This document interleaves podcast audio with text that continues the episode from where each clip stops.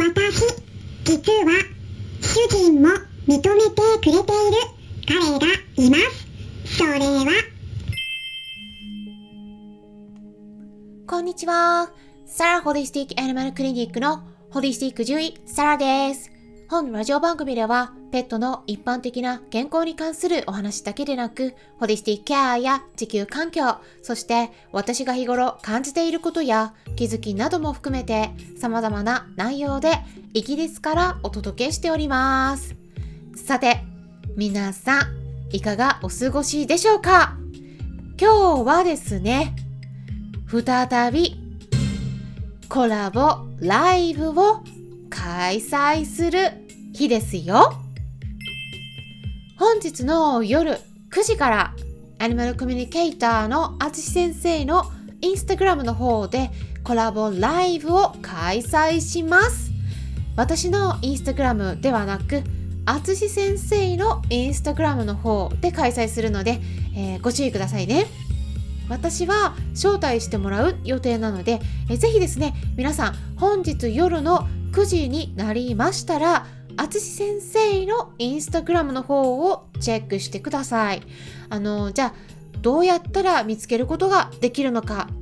今からですね、あつし先生のインスタグラムのアカウント名をお伝えするので、えーもしね、メモできる方がいらっしゃったら、メモしていただけといいんじゃないかなと思うんですが、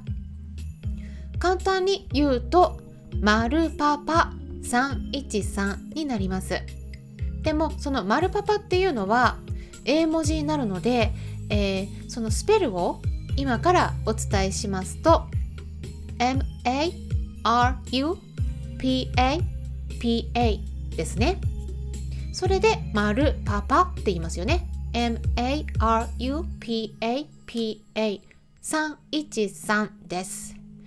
で、えーぜひね、えーそちら時間になったらチェックしてみてください。で、夜の9時です。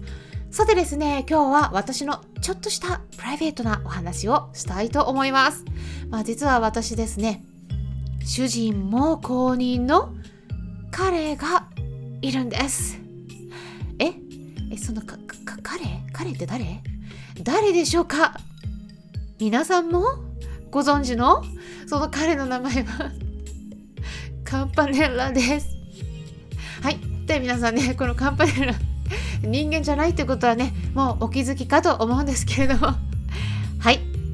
猫です。え虚勢したオス猫です。まあ、皆さんですね、一緒に暮らしている動物たちとの関係性ってどうでしょうか？まあ、うちはね、ジョバンニっていう名前のカンパネラの兄弟の猫もいるんですけれども、同じ年齢のねでもねやっぱね関係性は違いますね。うん。私はねどちらも大好きで私としてはねうん。あの感じられる愛っていうのも同じレベル同じうん。なんていうかな同じだけの愛だと思うんですけれどもただね種類がやっぱちょっと違うかなっていうのはあります。うん。同じレベルなんだけどねあのどういうふうに違うかっていうとねジョバンニに対してはなんかねジョバンニと私の関係って子供と親って感じなんですよね。あの子供って言ってもね本当にねジョバンニはねもう赤ちゃんみたいな感じ。もう全てを要求する、うん、もうかなり要求の強い子なんですね。もうニーディー。もう要求が強い。demanding とも言うんですけど demanding 英語だとね、うん、要求が強い。そしてね high maintenance high maintenance はメンテナンスがすごく必要っていうことなんですけどね。それだけ手がかかるっていうことで英語でね使われる言葉なんですけれどもね。うん。あのやっぱね違いますね。同じ兄弟でもワンちゃんもそうだと思うんですけど猫ちゃんもワンちゃんもどんな動物でもね。うん。兄弟でも性格全然違うんですよね。皆さんはどうですか？うん、一緒に暮らしている子たちの関係性ってどんな感じでしょうか？まあやっぱりね親と子っていう感じの方が多いかなと思うんですけどでもなんか大型犬と飼い主さんの関係だったらお互いを支え合うパートナーみたいな感じっていうのもあるかなと思うんですけどね。うん、うちはねやっぱ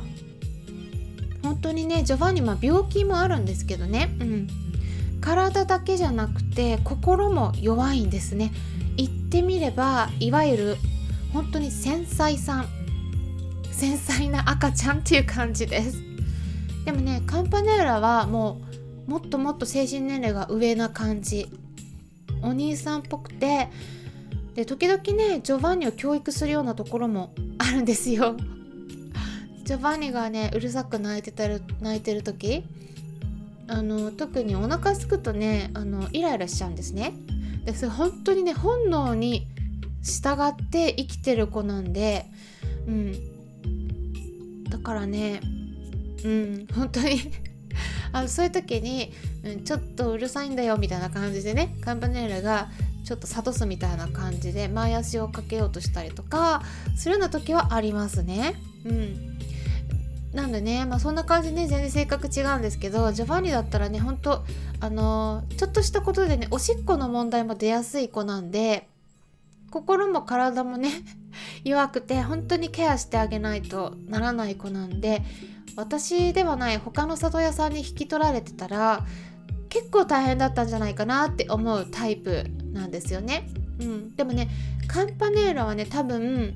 誰とでもうまくやれるタイプじゃないかなと思うんですよね。まあもともと2人ともねあのカルテに攻撃的要注意ってね赤文字で書かれてたような子なんで まあ、2人ともねあの最初結構大変だったんですけど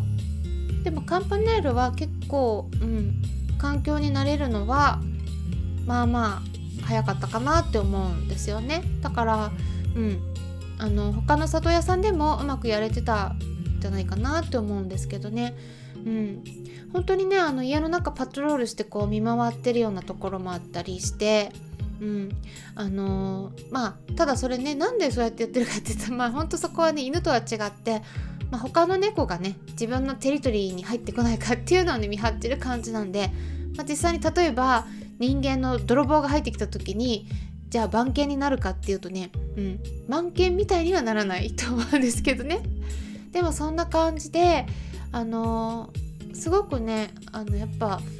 何て言うかな猫なんだけど私があの例えば疲れて寝てるような時とかもなんかわかるみたいでいつもよりもねこう私のことをケアしてくれるところがあるんですよね。例えば、うん、いつも以上にあの結構べったりになったりとかあと話しかけてくるんですよね。うん、私はねあのうちの猫2人ともよく話すタイプの子私が話しかけてるっていうのもあるんだけど名前を呼ぶと2人とも大体お返事はしてくれるんですね。まあ、カンパネーラのが圧倒的に多いですけどね返事してくれる割合は大体、うん、90%くらいはね返事してくれるかなと思うんですね。うん、だけどあのちょっと疲れて寝てる時とかはあの話しかけるだけじゃなくて、うん、あの彼が何をするかっていうと私の額のところにね彼の頭をコツンって乗せるんですよね。うん、頭をくっつけてくるんですね。うん、なんかそういうのとかあとほっぺたにキスをしてくるこれ皆さんどうですかね？あの、まあ、結構ねあのすごく愛情深い猫ちゃんはそういうことしてくれることがありますね。ジョバンニはそういうことないですね。ジョバンニはね本当に赤ちゃんなのであのできないです感じ すごく不器用なのもあるんですけどあの人をケアする余裕がないんですねだからいつもあの僕も僕も僕も見てって感じで。ここにいるよ。こっちかさかまってよ。みたいな。だから求めるのは強いんだけどあのお返しに何かするかっていうとあの、うん、具体的には何もなくて。でもあの私はねあのそういう様子を見て姿を見てあの、まあ、可愛いなって私は思うからそれで満たされるからね。あのそれが、まあ、自然なお返しにはなってるんだけどでもじゃあそれが誰にでも通用するかっていうとね あのそうではないのでやっぱりね赤ちゃんって感じなんですよね。でもカンパネーラはね本当にあの主人ともねうまくやれてて主人のこともね大好きなんですね。うん。で私最初に結婚する前にねあの一緒に暮らしてた猫たちなんですけど、まあ、結婚してからはねあのだからすごく受け入れてくれてただジョバンニはねうんあの主人がね突然動いたりとかあと物を落としたりするんで そういうのが嫌みたいでだからあんまりねちょっと近寄りたがらないところはあるんですよね。主人とちょっと距離をとあの取ろうとしますね。私はいつも気使うからあのあんま私の方にはね寄ってくるんだけどそんな感じで本当にねタイプが様々ですね。本当にいわゆる繊細さんがジョバンニなんですけどカンパネーラはいや本当にねなんか最近うんあの私が疲れてても癒そうとしてくれるのがねなんか伝わってくるんですね。あすごい偉いなって思っています。まあ、今はもう2人とも11歳なんですけどね本当にねこんな風になるなんて思ってなかったくらい、うん、すごくねあの